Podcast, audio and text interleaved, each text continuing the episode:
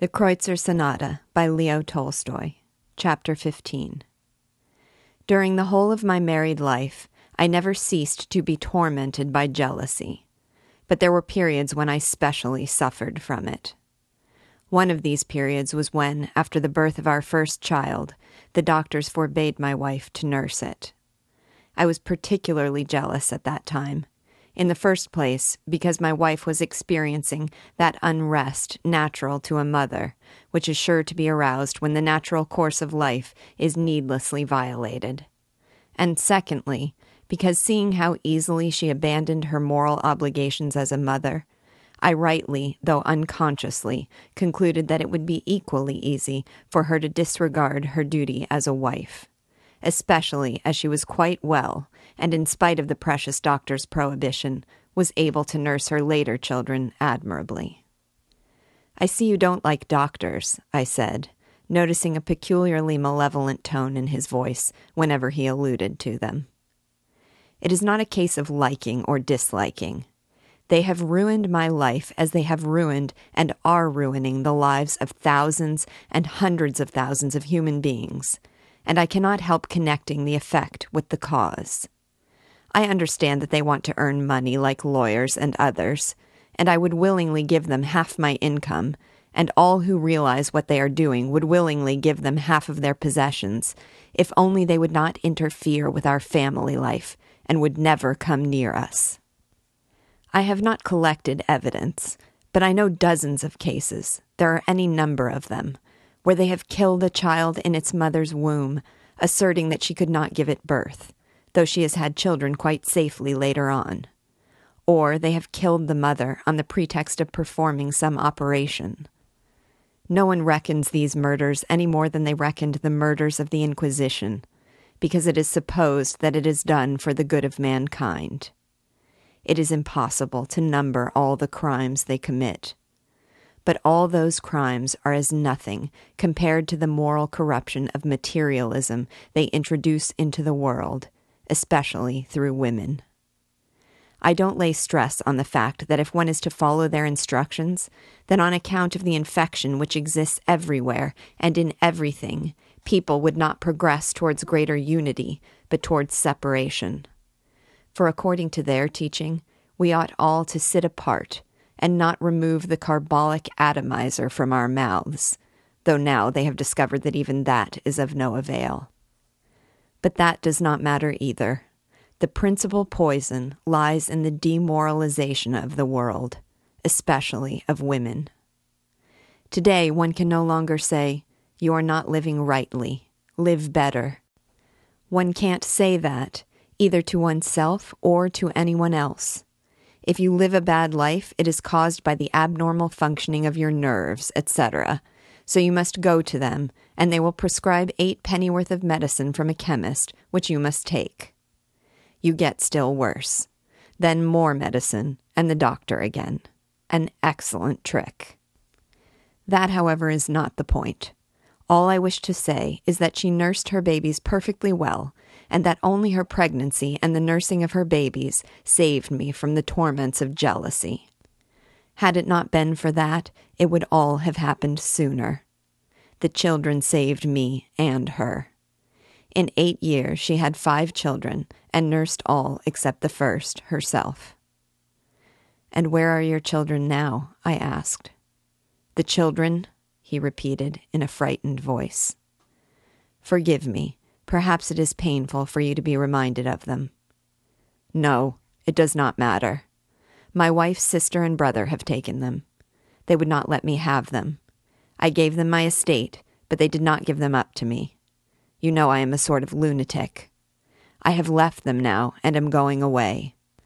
I have seen them, but they won't let me have them because I might bring them up so that they would not be like their parents, and they have to be just like them. Oh, well, what is to be done? Of course they won't let me have them, and won't trust me. Besides, I do not know whether I should be able to bring them up. I think not. I am a ruin, a cripple. Still, I have one thing in me. I know. Yes, that is true. I know what others are far from knowing.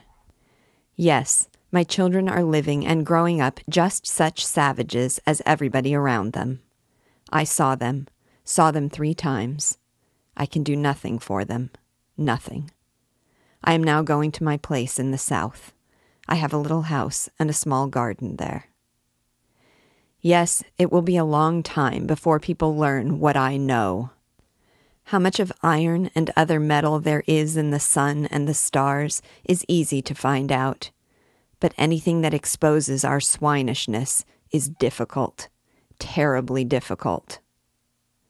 You, at least, listen to me, and I am grateful for that. Chapter 16 You mentioned my children. There again, what terrible lies are told about children. Children, a blessing from God, a joy. That is all a lie. It was so once upon a time, but now it is not so at all. Children are a torment and nothing else. Most mothers feel this quite plainly, and sometimes inadvertently say so.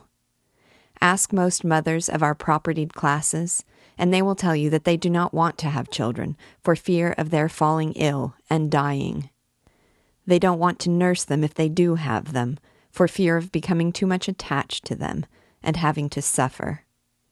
The pleasure a baby gives them by its loveliness, its little hands and feet, and its whole body is not as great as the suffering caused by the very fear of its possibly falling ill and dying, not to speak of its actual illness or death. After weighing the advantages and disadvantages, it seems disadvantageous and therefore undesirable to have children. They say this quite frankly and boldly, imagining that these feelings of theirs arise from their love of children, a good and laudable feeling of which they are proud. They do not notice that by this reflection they plainly repudiate love and only affirm their own selfishness. They get less pleasure from a baby's loveliness than suffering from fear on its account, and therefore the baby they would love is not wanted. They do not sacrifice themselves for a beloved being, but sacrifice a being whom they might love for their own sakes it is clear that this is not love, but selfishness. But one has not the heart to blame them, the mothers in well to do families, for that selfishness, when one remembers how dreadfully they suffer on account of their children's health. Again, thanks to the influence of those same doctors among our well to do classes. Even now, when I do but remember my wife's life and the condition she was in during the first years when we had three or four children and she was absorbed in them, I am seized with horror. We led no life at all, but were in a state of constant danger, of escape from it, recurring danger, again followed by a desperate struggle and another escape, always as if we were on a sinking ship. Sometimes it seemed to me that this was done on purpose and that she pretended to be anxious about the children in order to subdue me. It solved all questions in her favor with such tempting simplicity. It sometimes seemed as if all she did and said on these occasions was pretense. But no, she herself suffered terribly, and continually tormented herself about the children and their health and illnesses. It was torture for her, and for me too and it was impossible for her not to suffer.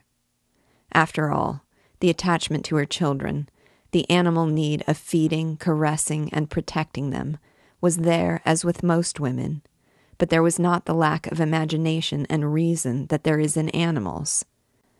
A hen is not afraid of what may happen to her chick, does not know all the diseases that may befall it, and does not know all those remedies with which people imagine that they can save from illness and death. And for a hen, her young are not a source of torment. She does for them what it is natural and pleasurable for her to do. Her young ones are a pleasure to her. When a chick falls ill, her duties are quite definite. She warms and feeds it. And doing this, she knows that she is doing all that is necessary. If her chick dies, she does not ask herself why it died or where it has gone to. She cackles for a while and then leaves off and goes on living as before. But for our unfortunate women, my wife among them, it was not so. Not to mention illnesses and how to cure them. She was always hearing and reading from all sides endless rules for the rearing and educating of children, which were continually being superseded by others. This is the way to feed a child. Feed it in this way, on such a thing. No, not on such a thing, but in this way. Clothes, drinks, baths, putting to bed, walking, fresh air. For all these things, we, especially she, heard of new rules every week, just as if children had only begun to be born into the world since yesterday. And if a child that had not been fed or bathed in the right way or at the right time fell ill, it appeared that we were to blame for not having done what we ought. That was so while they were well. It was a torment even then. But if one of them happened to fall ill, it was all up. A regular hell. It is supposed that illness can be cured, and that there is a science about it, and people, doctors, who know about it. Ah, but not all of them know, only the very best. When a child is ill, one must get hold of the very best one, the one who saves, and then the child is saved. But if you don't get that doctor, or if you don't live in the place where that doctor lives, the child is lost. This was not a creed peculiar to her. It is the creed of all women of our class, and she heard nothing else from all sides. Catherine Semyonova lost two children because Ivan Zakharich was not called in in time. But Ivan Zakharich saved Mary Ivanovna's eldest girl, and the Petrovs moved in time to various hotels by the doctor's advice, and the children remained alive. But if they had not been segregated, the children would have died. Another, who had a delicate child, moved south by the doctor's advice and saved the child. How can she help being tortured and agitated all the time when the lives of the children for whom she has an animal attachment depend on her finding out in time what Ivan Zakharich will say? But what Ivan Zakharich will say nobody knows, and he himself least of all, for he is well aware that he knows nothing, and therefore cannot be of any use but just shuffles about at random so that people should not cease to believe that he knows something or other. You see, had she been wholly an animal, she would not have suffered so.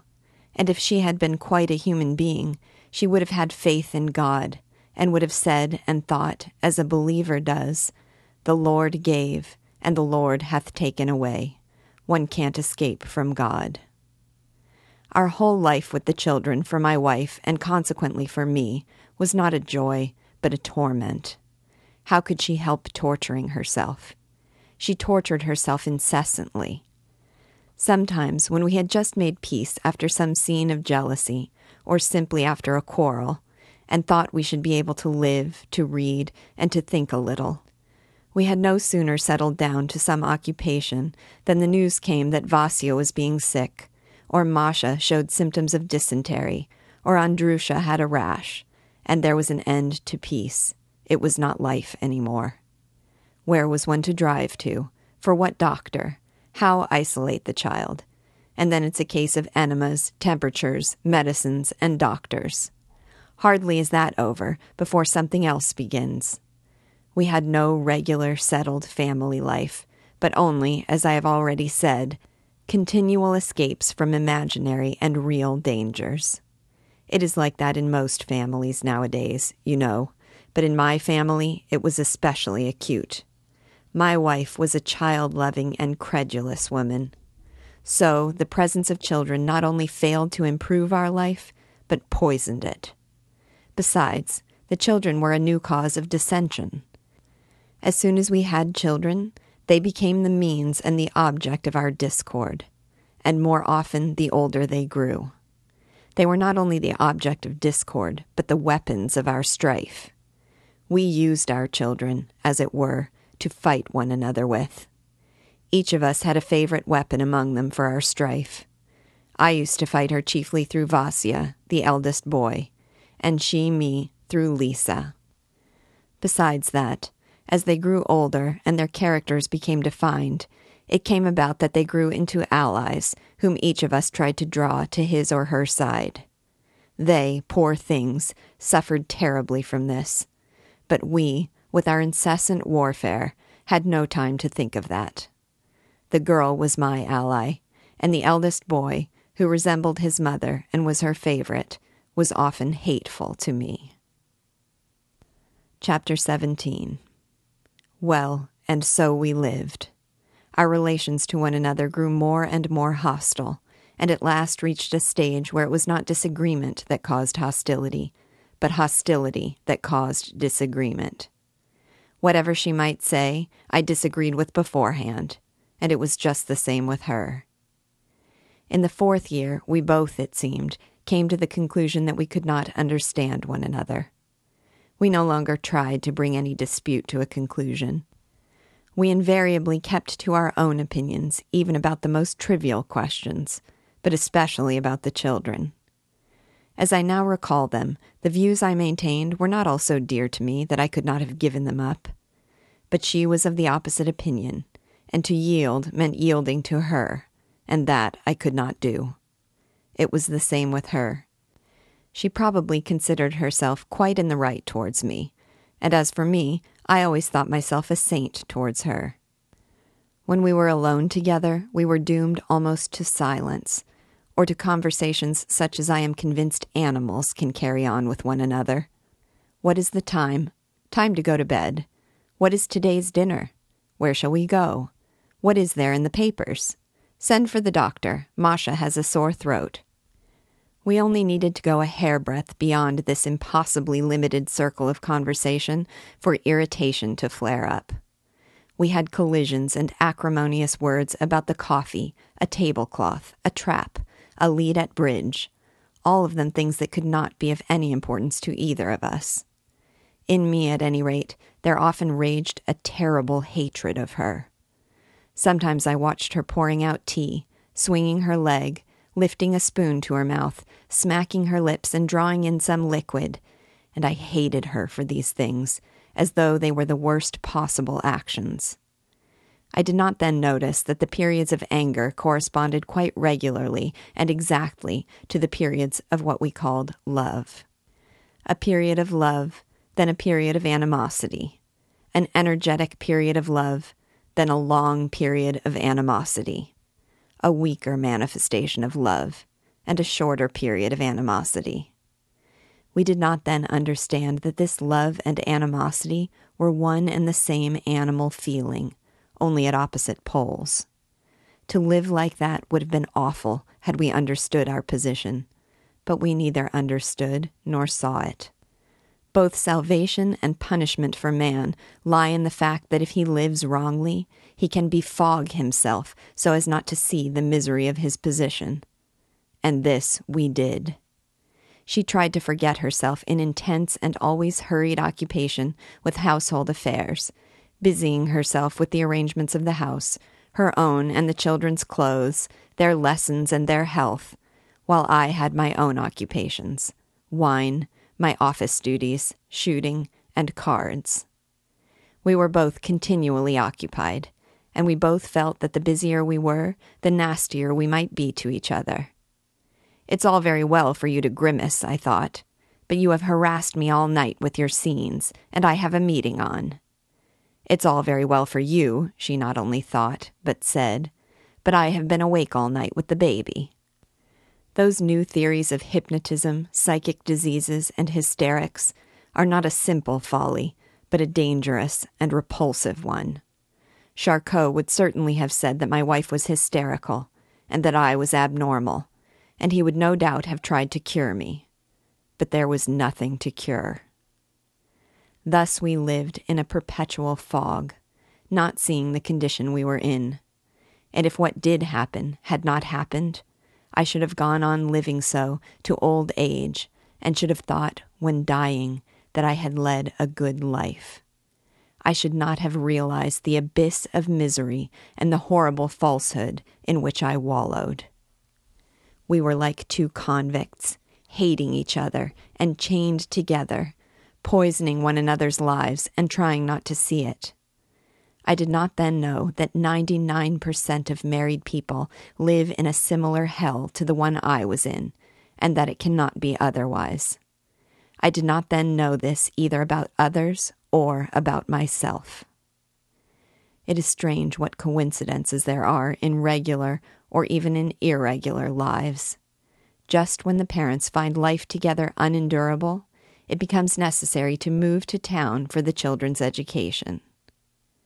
He stopped, and once or twice gave vent to his strange sounds, which were now quite like suppressed sobs.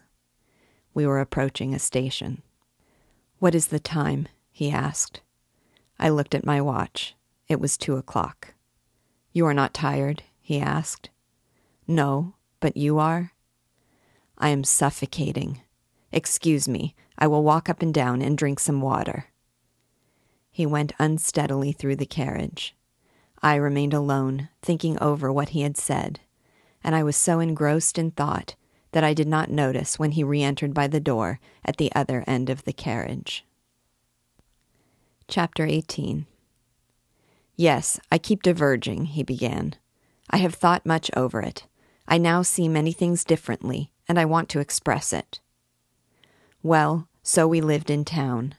In town, a man can live for a hundred years without noticing that he has long been dead and has rotted away. He has no time to take account of himself. He is always occupied. Business affairs, social intercourse, health, art, the children's health, and their education. Now one has to receive so and so, and so and so go to see so and so, and so and so. Now one has to go and look at this, and hear this man or that woman. In town, you know, there are at any given moment one or two or even three celebrities whom one must on no account miss seeing. Then one has to undergo a treatment oneself or get someone else attended to. Then there are teachers, tutors, and governesses. But one's own life is quite empty. Well, so we lived, and felt less the painfulness of living together. Besides, at first, we had splendid occupations, arranging things in a new place, in new quarters, and we were also occupied in going from the town to the country and back to town again. We lived so through one winter, and the next there occurred, unnoticed by anyone, an apparently unimportant thing, but the cause of all that happened later. She was not well, and the doctors told her not to have children and taught her how to avoid it. To me, it was disgusting. I struggled against it, but she, with frivolous obstinacy, insisted on having her own way, and I submitted. The last excuse for our swinish life, children, was then taken away, and life became viler than ever. To a peasant, a laboring man, children are necessary. Though it is hard for him to feed them, Still, he needs them, and therefore his marital relations have a justification. But to us who have children, more children are unnecessary. They are an additional care and expense, a further division of property, and a burden. So our swinish life has no justification. We either artificially deprive ourselves of children, or regard them as a misfortune, the consequences of carelessness and that is still worse. We have no justification, but we have fallen morally so low that we do not even feel the need of any justification. The majority of the present educated world devote themselves to this kind of debauchery without the least qualm of conscience. There is indeed nothing that can feel qualms, for conscience in our society is non existent, unless one can call public opinion and the criminal law a conscience. In this case, neither the one nor the other is infringed. There is no reason to be ashamed of public opinion, for everybody acts in the same way. Mary Pavlovna, Ivan Zakharich, and the rest. Why breed paupers or deprive oneself of the possibility of social life? There is no need to fear or be ashamed in face of the criminal law either. Those shameless hussies, or soldiers' wives, throw their babies into ponds or wells, and they, of course, must be put into prison. But we do it all at the proper time, and in a clean way. We lived like that for another two years. the means employed by those scoundrel doctors evidently began to bear fruit. She became physically stouter and handsomer, like the late beauty of summer's end. She felt this and paid attention to her appearance. She developed a provocative kind of beauty which made people restless. She was in the full vigor of a well fed and excited woman of thirty who is not bearing children. Her appearance disturbed people. When she passed men, she attracted their notice. She was like a fresh, well fed, harnessed horse whose bridle has been removed. There was no bridle, as is the case with ninety nine hundredths of our women, and I felt this and was frightened. Chapter 19 He suddenly rose and sat down close to the window. Pardon me, he muttered and with his eyes fixed on the window, he remained silent for about three minutes. Then he sighed deeply and moved back to the seat opposite mine. His face was quite changed. His eyes looked pathetic, and his lips puckered strangely, almost as if he were smiling. I am rather tired, but I will go on with it. We have still plenty of time. It is not dawn yet. Ah, yes, he began after lighting a cigarette. She grew plumper after she stopped having babies, and her malady, that everlasting worry about the children, began to pass. At least, not actually to pass, but she, as it were, woke up from an intoxication, came to herself, and saw that there was a whole divine world with its joys which she had forgotten, but a divine world she did not know how to live in and did not at all understand. I must not miss it. Time is passing and won't come back. So I imagine she thought, or rather felt, nor could she have thought or felt differently. She had been brought up in the belief that there was only one thing in the world worthy of attention love. She had married and received something of that love, but not nearly what had been promised and was expected. Even that had been accompanied by many disappointments and sufferings and then this unexpected torment. So many children. The torments exhausted her. And then, thanks to the obliging doctors, she learnt that it is possible to avoid having children. She was very glad, tried it, and became alive again for the one thing she knew for love. But love with a husband, befouled by jealousy and all kinds of anger, was no longer the thing she wanted. She had visions of some other, clean, new love. At least I thought she had. And she began to look about her as if expecting something. I saw this and could not help feeling anxious. It happened again and again that while talking to me, as usual, through other people, that is, telling a third person what she meant for me, she boldly, without remembering that she had expressed the opposite opinion an hour before, declared though half jokingly, that a mother's cares are a fraud, and that it is not worth while to devote one's life to children when one is young and can enjoy life. She gave less attention to the children, and less frenziedly than before, but gave more and more attention to herself, to her appearance, though she tried to conceal this, and to her pleasures, even to her accomplishments. She again enthusiastically took to the piano which she had quite abandoned, and it all began from that. He turned his weary eyes to the window again, but evidently making an effort, immediately continued once more. Yes, that man made his appearance. He became confused and once or twice made that peculiar sound with his nose.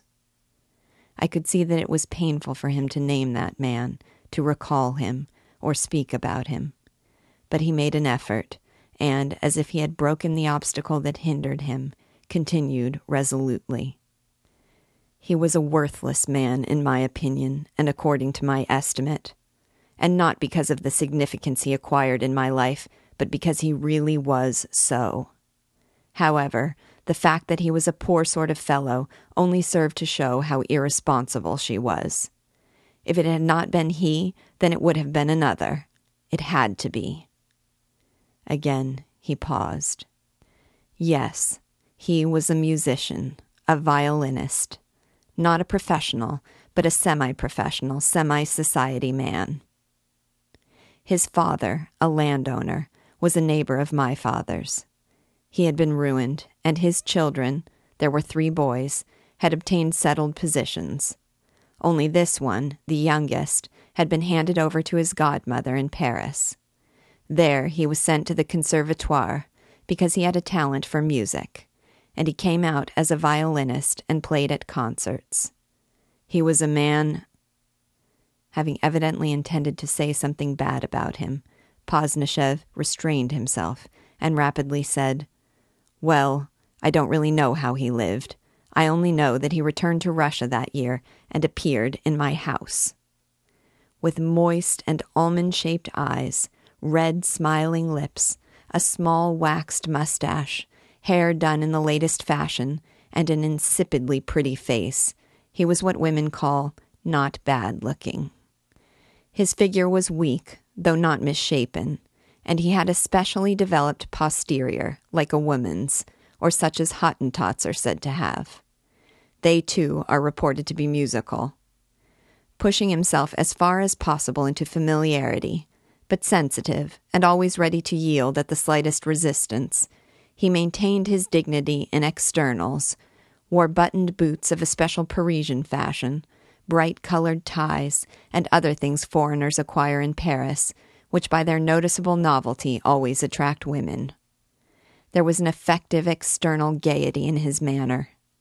That manner, you know, of speaking about everything in allusions and unfinished sentences, as if you knew it all, remembered it, and could complete it yourself. It was he, with his music, who was the cause of it all. You know, at the trial, the case was put as if it was all caused by jealousy. No such thing.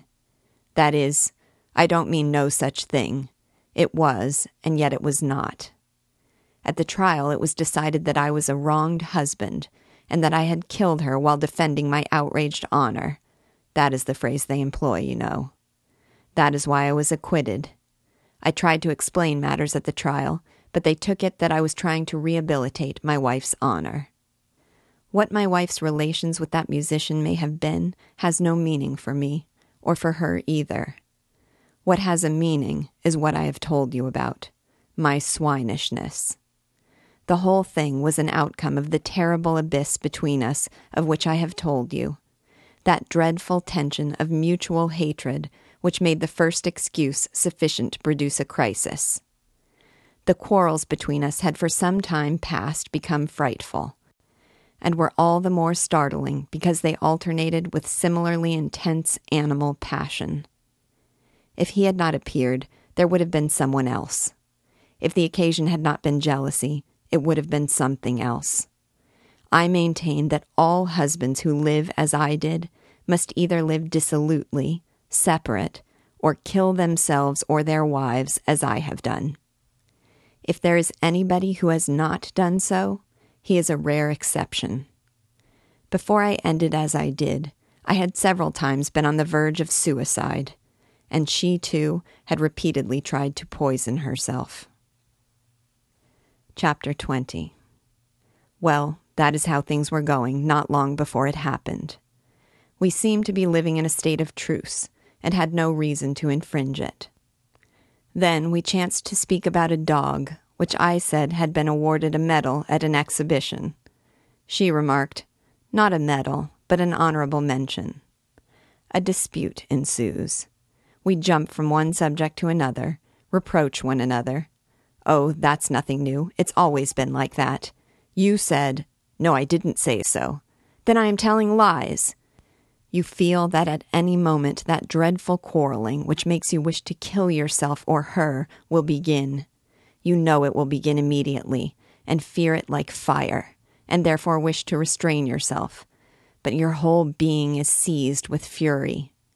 She, being in the same or even a worse condition, purposely misinterprets every word you say, giving it a wrong meaning. Her every word is venomous where she alone knows that I am most sensitive, she stabs. It gets worse and worse. I shout, Be quiet, or something of that kind. She rushes out of the room and into the nursery. I try to hold her back in order to finish what I was saying, to prove my point, and I seize her by the arm. She pretends that I have hurt her and screams, Children, your father is striking me. I shout, Don't lie. But it's not the first time, she screams, or something like that. The children rush to her. She calms them down. I say, Don't sham. She says, Everything is sham in your eyes. You would kill anyone and say they were shamming. Now I have understood you. That's just what you want. Oh, I wish you were dead as a dog, I shout. I remember how those dreadful words horrified me. I never thought I could utter such dreadful, coarse words, and am surprised that they escaped me. I shout them and rush away into my study and sit down and smoke. I hear her go out into the hall, preparing to go away. I ask, Where are you going to?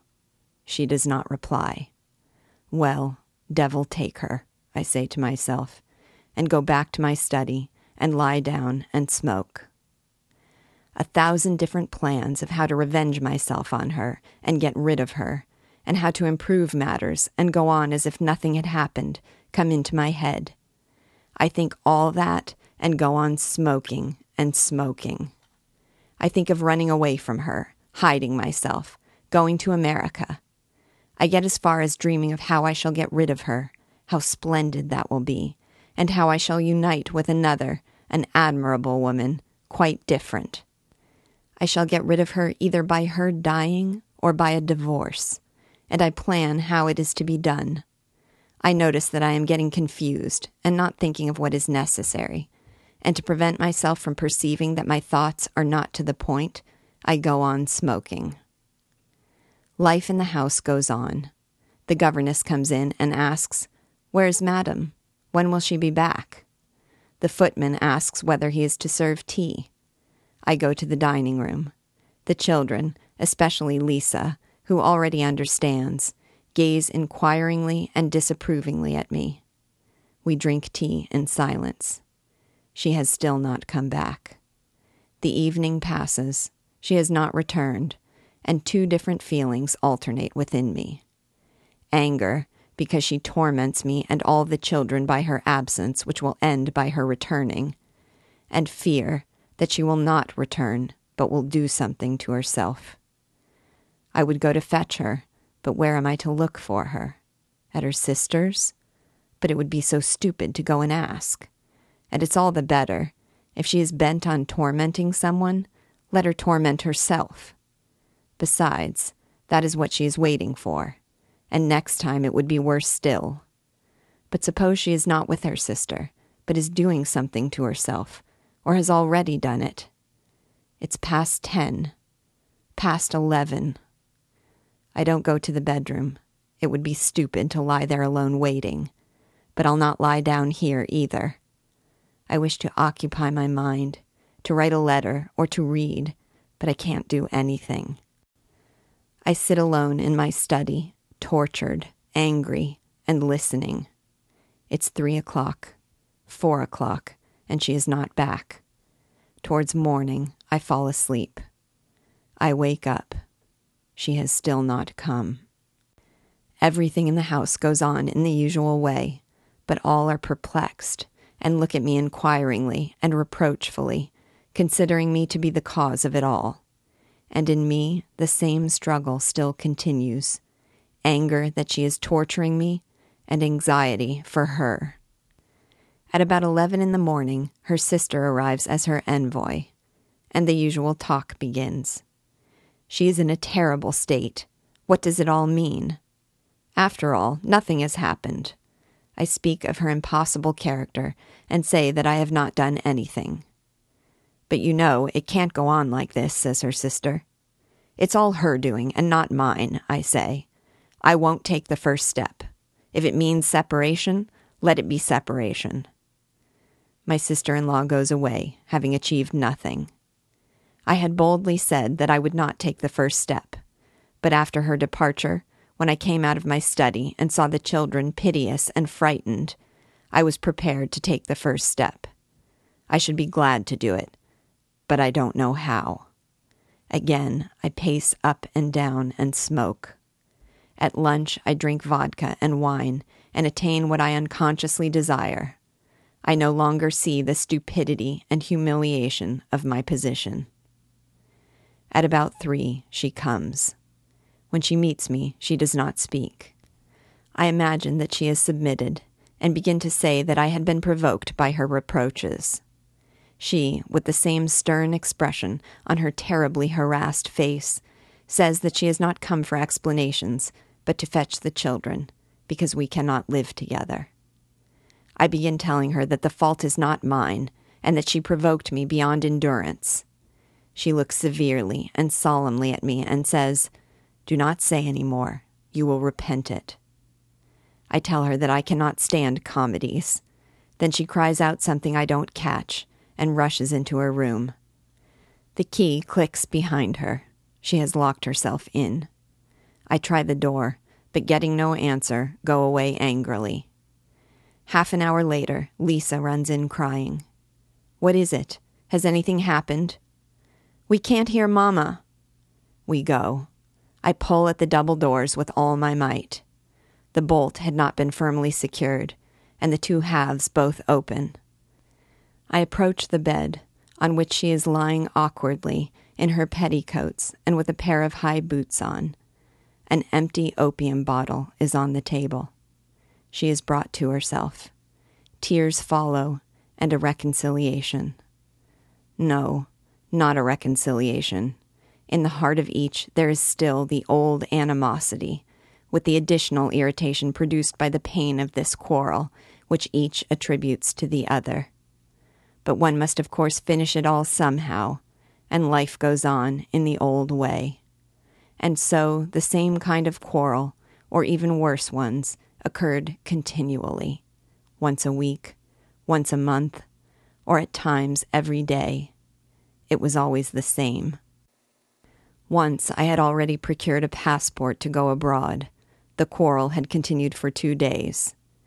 But there was again a partial explanation, partial reconciliation, and I did not go.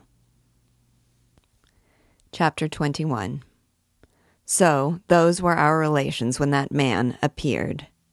He arrived in Moscow, his name is Trukachevsky, and came to my house. It was in the morning. I received him. We had once been on familiar terms, and he tried to maintain a familiar tone by using non-committal expressions. But I definitely adopted a conventional tone, and he at once submitted to it. I disliked him from the first glance. But curiously enough, a strange and fatal force led me not to repulse him, not to keep him away, but on the contrary, to invite him to the house. After all, what could have been simpler than to converse with him coldly and say goodbye without introducing him to my wife. But no, as if purposely, I began talking about his playing, and said I had been told he had given up the violin. He replied that, on the contrary, he now played more than ever. He referred to the fact that there had been a time when I myself played. I said I had given it up, but that my wife played well. It is an astonishing thing that from the first day from the first hour of my meeting him. My relations with him were such as they might have been only after all that subsequently happened. There was something strained in them. I noticed every word, every expression he or I used, and attributed importance to them. I introduced him to my wife.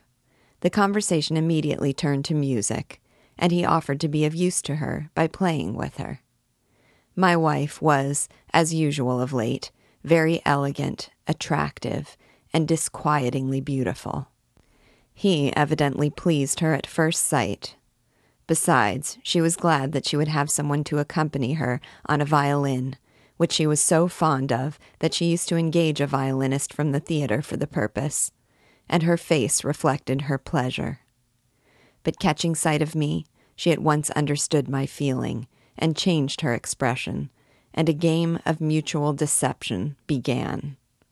I smiled pleasantly to appear as if I liked it. He, looking at my wife as all immoral men look at pretty women, pretended that he was only interested in the subject of the conversation, which no longer interested him at all, while she tried to seem indifferent, though my false smile of jealousy, with which she was familiar, and his lustful gaze evidently excited her.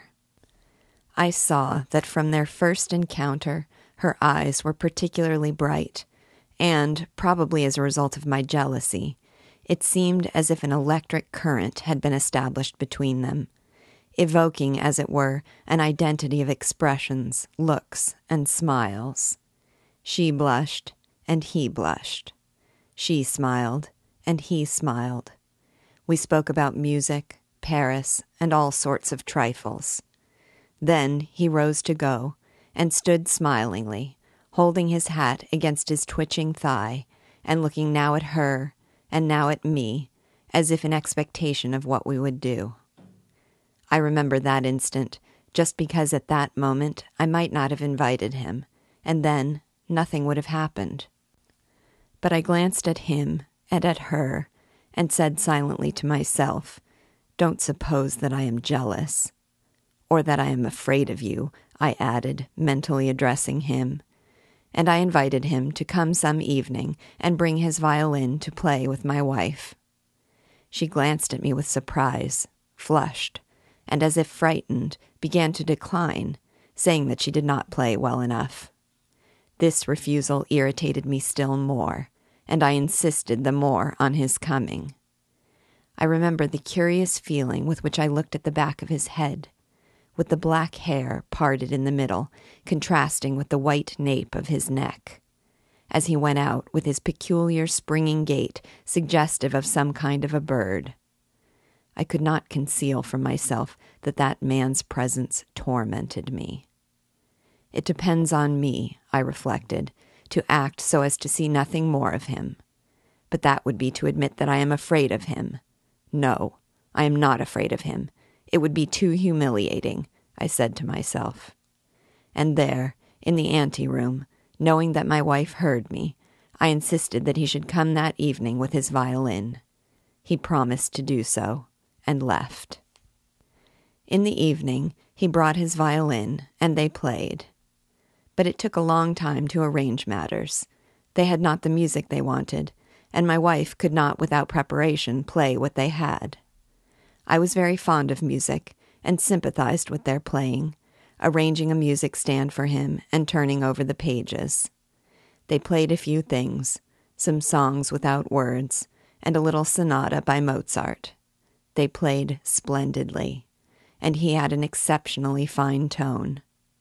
Besides that, he had a refined and elevated taste not at all in correspondence with his character. He was, of course, a much better player than my wife, and he helped her, while at the same time politely praising her playing. He behaved himself very well.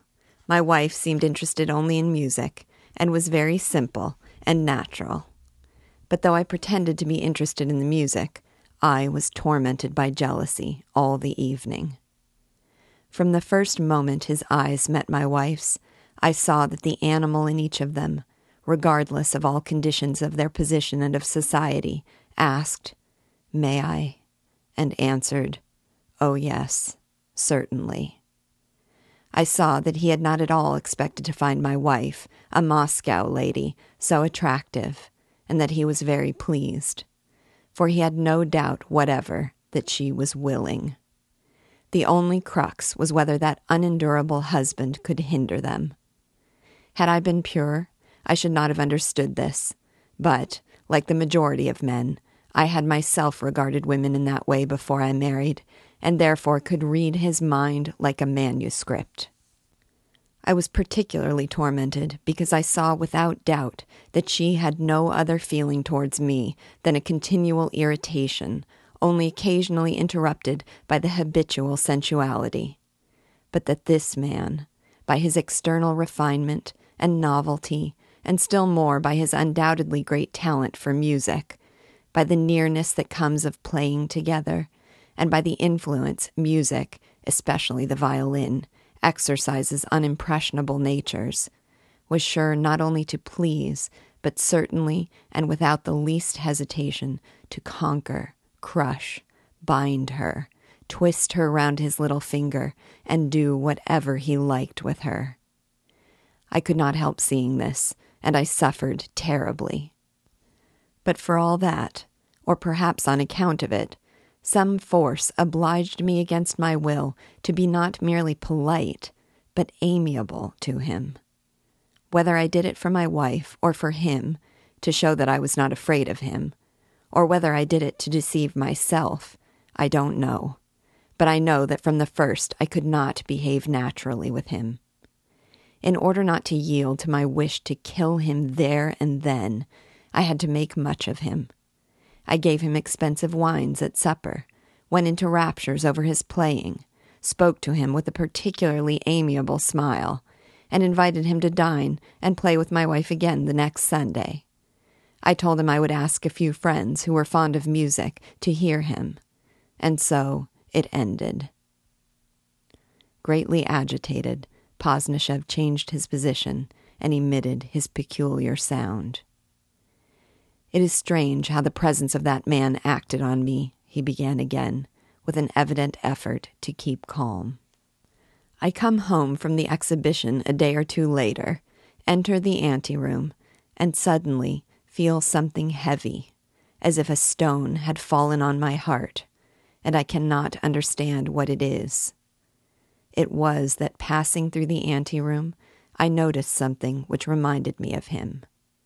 I realized what it was only in my study and went back to the anteroom to make sure. Yes, I was not mistaken. There was his overcoat. A fashionable coat, you know. Though I did not realize it, I observed everything connected with him with extraordinary attention. I inquire. Sure enough, he is there. I pass on to the dancing room, not through the drawing room, but through the schoolroom. My daughter, Lisa, sits reading a book, and the nurse sits with the youngest boy at the table, making a lid of some kind spin around. The door to the dancing room is shut, but I hear the sound of a rhythmic arpeggio and his and her voices. I listen, but cannot make out anything. Evidently, the sound of the piano was purposely made to drown the sound of their voices. Their kisses, perhaps. My God, what was aroused in me. Even to think of the beast that then lived in me fills me with horror. My heart suddenly contracted, stopped, and then began to beat like a hammer. My chief feeling, as usual whenever I was enraged, was one of self pity. In the presence of the children, of their nurse, thought I. Probably I looked awful, for Lisa gazed at me with strange eyes. What am I to do? I asked myself. Go in? I can't. Heaven only knows what I should do. But neither can I go away. The nurse looked at me as if she understood my position. But it is impossible not to go in, I said to myself, and I quickly opened the door. He was sitting at the piano, playing those arpeggios with his large, white, upturned fingers. She was standing in the curve of the piano, bending over some open music. She was the first to see or hear and glanced at me. Whether she was frightened and pretended not to be, or whether she was really not frightened, anyway, she did not start or move, but only blushed, and that not at once. How glad I am that you have come. We have not decided what to play on Sunday she said in a tone she would not have used to me had we been alone. This, and her using the word we of herself and him, filled me with indignation.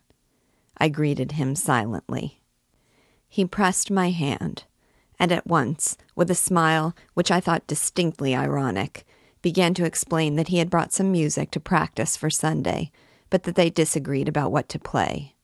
A classical but more difficult piece namely Beethoven's sonata for the violin, or a few little pieces. It was all so simple and natural that there was nothing one could cavil at, yet I felt certain that it was all untrue, and that they had agreed how to deceive me. One of the most distressing conditions of life for a jealous man, and everyone is jealous in our world, are certain society conventions which allow a man and woman the greatest and most dangerous proximity.